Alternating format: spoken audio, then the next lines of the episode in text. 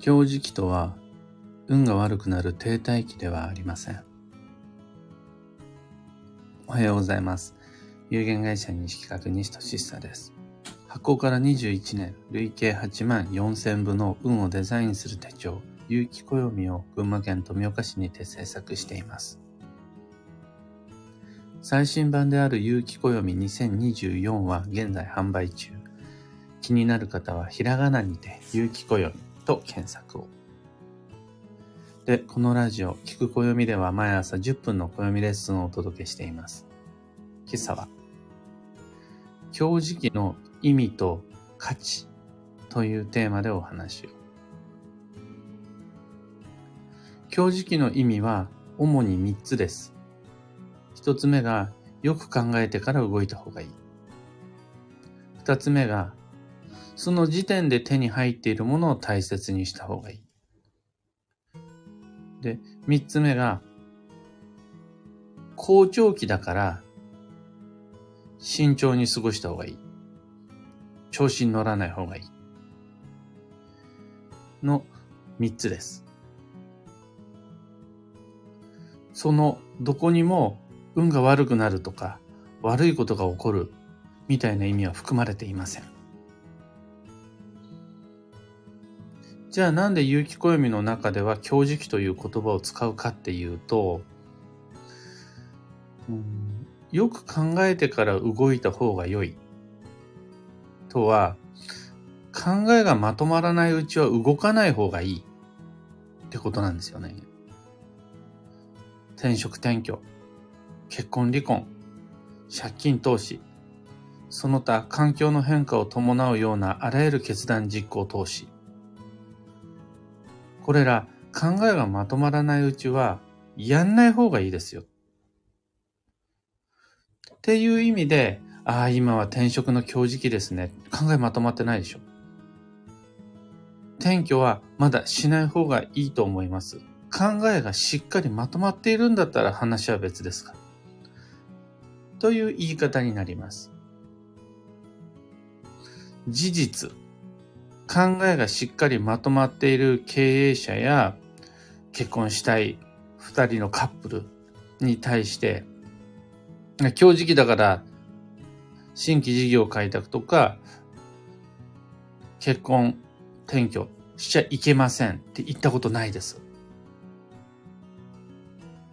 そうで、あ、いいんじゃないですかって言うと、強磁気なのに大丈夫ですか？って聞かれることがあるんですけど、いや、強磁気っていうのは何もやっちゃいけない、運が悪くなる注意の時期じゃなくて、よく考えてから動いた方がいいっていう意味だから、大丈夫も何もないですよ。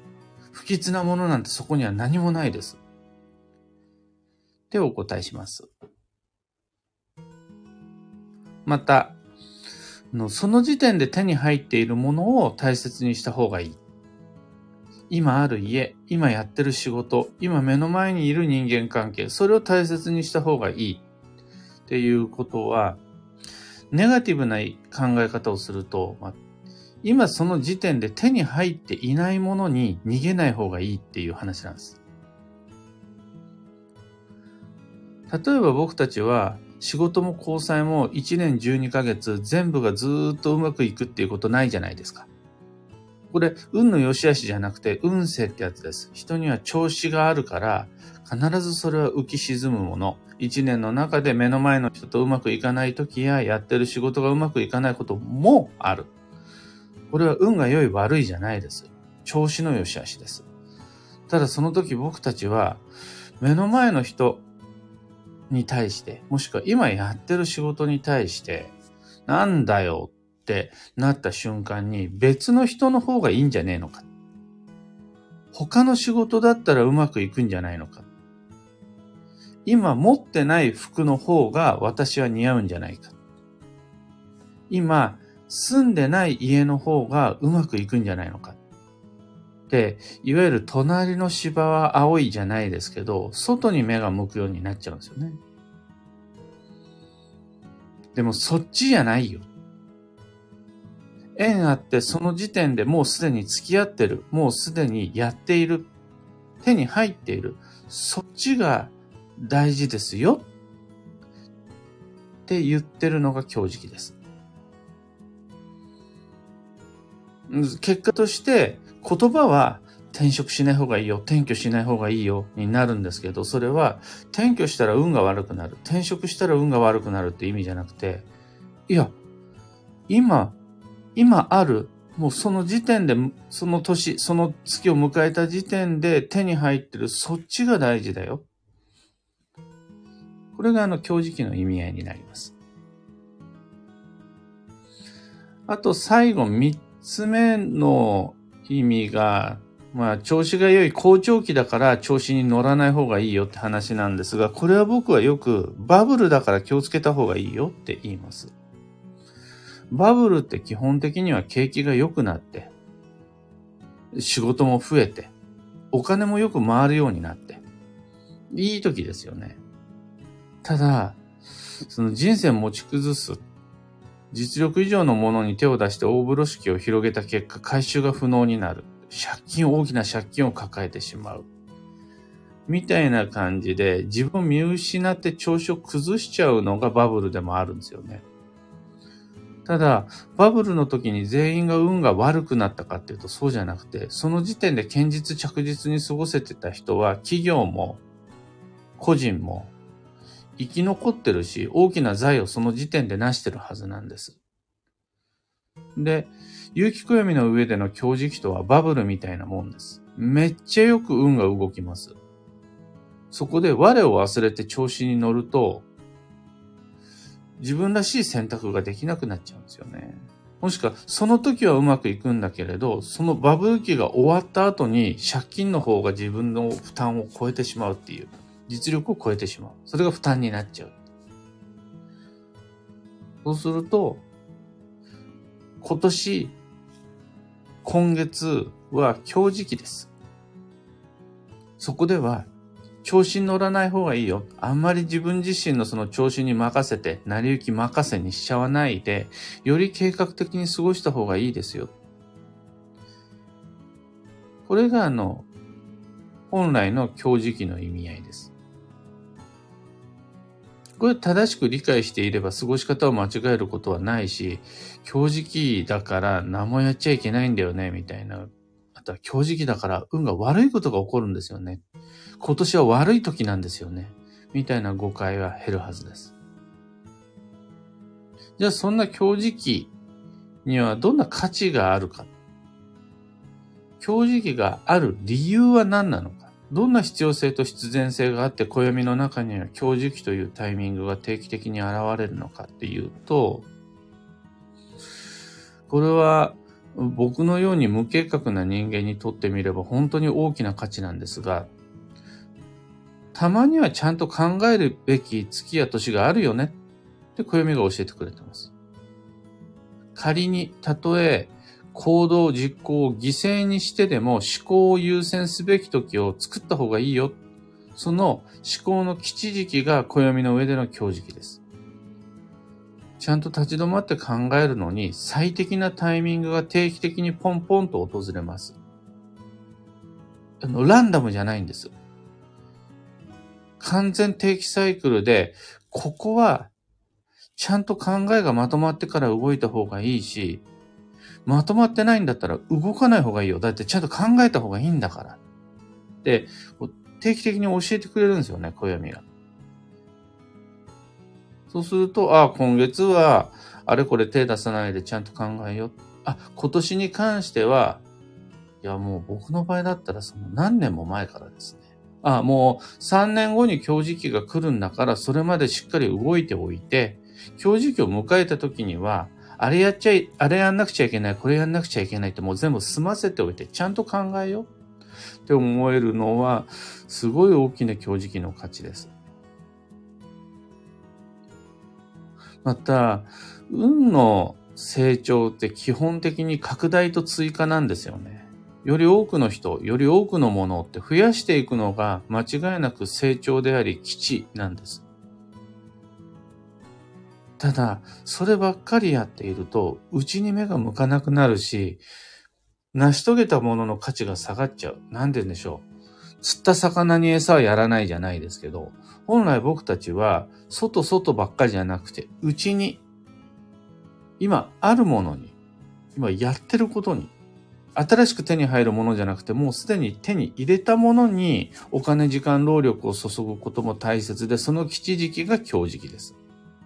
かといって成長を目指す僕たちは外にも目を向けなくちゃなんない。じゃあ、どのタイミングで内をしっかりと強めるのか、絆を深めていくのかっていうと、定期的にポンポンって暦の中で強時期が訪れるから、そこが内側に資本を注ぐべき時だよ。それ以外の時は常により新しいもの、今ないもの、より多くのものって感じの成長軌道で大丈夫ですよ。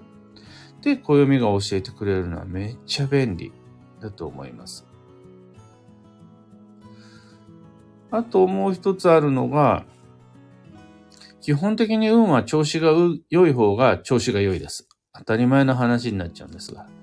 トントン拍子の追い風って基本的に運が良いことです。でもその成り行きに依存してるといつの間にか自分の運が制御不能になるんですよね。の成り行きにずっと従って調子に任せて進んでいたらいつの間にか自分が思わぬ場所にたどり着いてたとか自分の目指すべき目的地を見失ってたみたいなのがよくあるんです。でもちゃんと強磁気を意識して過ごせてたら大丈夫だよねって話なんです。だって強磁気のたんびに成り行きに任せないでちゃんと考えて計画を見直してきたから、あれ？いつの間にかこんなもの買ってた。こんな人と付き合ってた。こんなことやってたってことがなくなるんです。でも、成り行きは基本的に大事なんです。だから、いつもはその調子とか追い風とかトントン拍子をちゃんと信じて進むんだけれど、あ、ちょっと待って、ちょっと待って。たまには今の自分の現在地を確認しといた方がいいよねっていう時が定期的に来て、それを読めるんです。暦の上で。こことここがちゃんと考えた方がいいよねっていう時があるんだって。それを教えてくれるのが今日時期です。うわ、めっちゃ便利。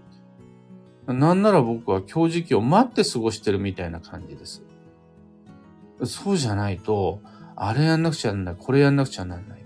いつも、いつもたちが新しいもの、さらなる成長を目指して、で、働いたり暮らしていたりするんですが、今日時期が来ると、ほっと一息ついて、今の場所でちゃんと自分の未来をかん立ち止まり考えることができる。休憩地点じゃないですけど、要してしまえば、要するに、今日時期を誤解なく意識的理性的に過ごせていれば、運のデザインはより自分らしく仕上がってくる。ってことです。今朝のお話はそんなところです。二つ告知にお付き合いください。まず、新春暦読みという毎年恒例の新春イベントに関して、1月13日土曜日14時から YouTube にて、また1月27日土曜日は19時からビギニ桐生文化会館小ホールにて行います。先にオンライン、その後オフライン。で、どちらも内容は同じ。2024年の運勢と注意事項をご紹介する無料講座です。YouTube の方は1月13日以降、いつでも何時でもアーカイブをご覧いただくことができます。群馬県桐生市のビキニ桐生文化会館小ホールで開催する方は無料講座なんですが、事前のお申し込みが必要です。ご参加皆様お待ちしています。次に、2024年の全員共通の仕事運と旧性別の運勢をご紹介する久しぶりの東京での大きな講座開催します。日程が2024年2月の10日土曜日。この2月の10日は西企画の36期目のスタート日です。創業が2月の10日なんです。で、その36期目を迎えるその日に、35周年記念イベントとして、東京都千代田区の千代田プラットフォームスクエアという場所で大きな講座やります。2本立てで前半が西金谷の記念公演で後半が僕の旧性別運勢講座となります。料金が6600円。定員が先着90名様。特典、特典ご用意しています。その特典も含めて詳細ブログに書いておきました。新春暦読みも35周年記念講座もその詳細とお申し込み窓口はこの配信の放送内容欄にリンク貼り付けておきます。興味ある方、ぜひともチェックしてみてください。さて、今日という一日は2024年1月11日木曜日、新月。休息の1月が始まって今日で6日目となります。そして、1月18日から始まる冬の土曜までは残りあと7日となりました。ところで、今日の新月、なかなかの縁日です。特に、1月1日という大吉日、6日前、元日はめっちゃいい大吉日だったんですが、その日にあれをやるの間に合わなかった。その日までにあれを準備できなかった。もしくは忘れちゃってたっていう人にとって今日1月11日はあの時の遅れや忘れを取り戻すビッグチャンスです。僕、僕も1月1日の元日にできなかったこと、間に合わなかったこといっぱいあって、それ今日やる予定です。すでに新しい仕事用のちゃんちゃんこを下ろして、それを今着ながら配信してます。また、この後は、ずっと1年間探してて、でも、ああ、なんだかんだ言って手に入ってなかったコーヒーミルブラシがあるんですけど、そのコーヒーミルブラシを今日、下ろします。みんなの今日も楽しいものとなりますように。今日の幸運のレシピは鍋焼きうどん。これ、あったか和食麺が吉。あったかいっていうのと和の要素が吉です。うどんじゃなくても蕎麦でも全然ありです。その熱々っていうことであるならば、え、焼きうどんとか焼きそばとかも全然ありです。和の要素で参りましょう。最後に今日のキーワードは安心。心を穏やかにする。その心は、いつもと違うことに無理に手を出すのは危険だし、疲れるし、周りにも迷惑をかけます。安定がいいです。安定のためには、いつもと違うことじゃなく、いつもの日常の方を優先した方がいいです。その最も代表的なものが習慣というやつで、の眠るとか、食べるとか、あとは家事とか、そういういつもの暮らしの日常の方を丁寧にこなして吉となります。以上、迷った時の目安としてご参考まで。それでは今日もできることをできるだけ、西企画、西俊久でした。いってらっしゃい。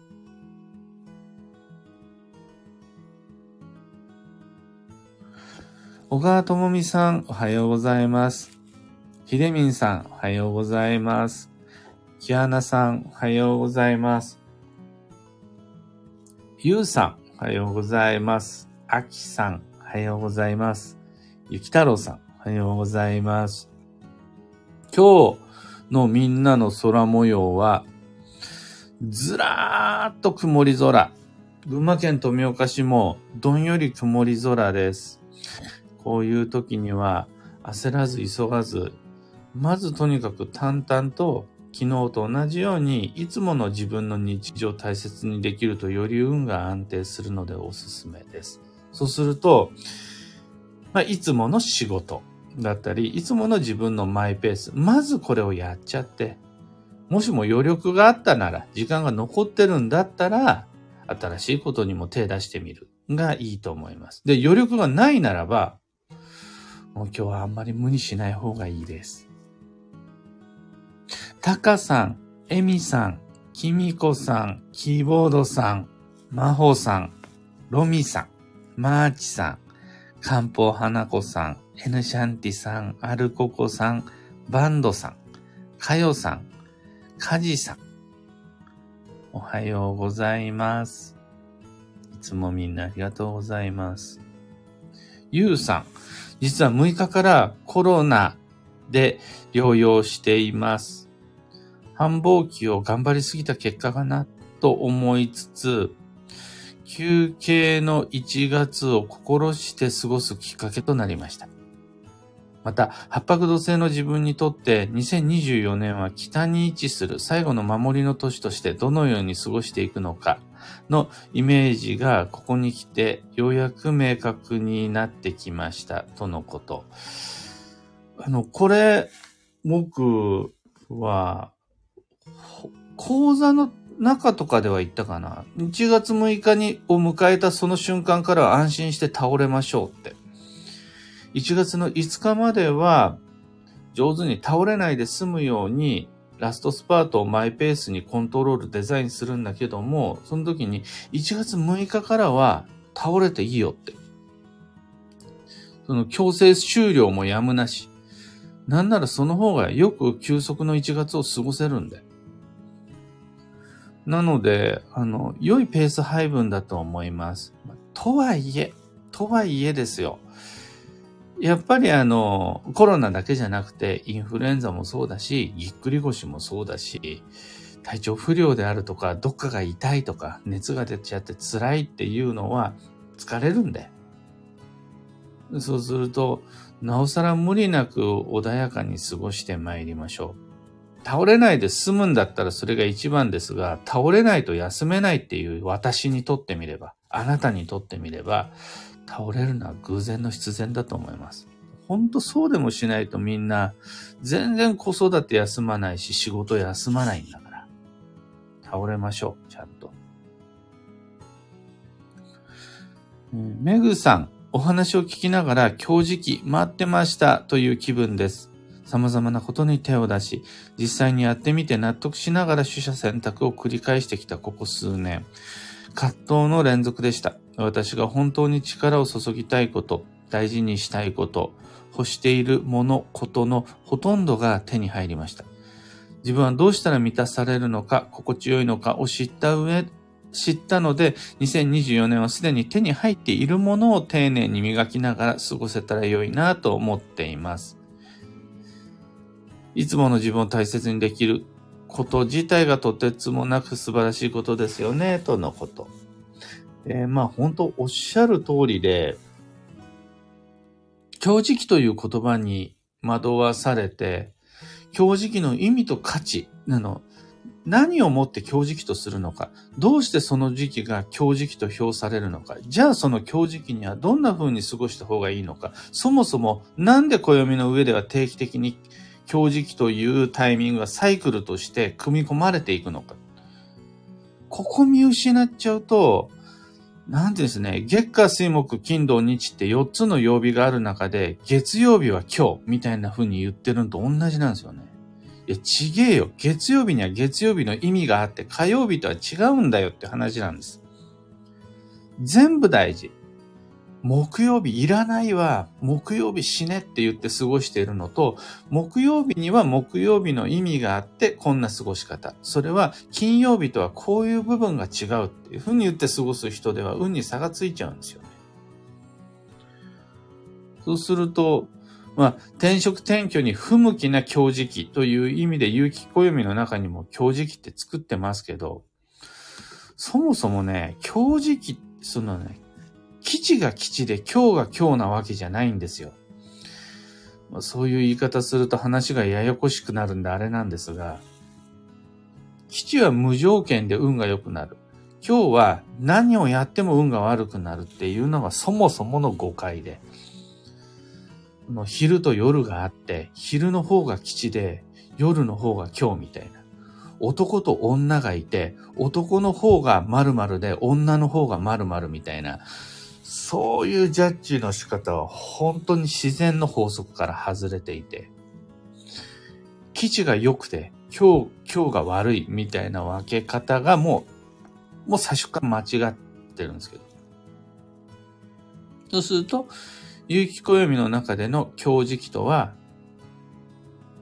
悪じゃなくて、いやそこにちゃんと意味と価値があるんだよっていう部分をたまに思い出してもらえるように、ちょこちょここれからもラジオでお話をしていきたいと思います。というわけで今朝の配信はここまで。今日もマイペースに運をデザインして参りましょう。僕も行ってきます。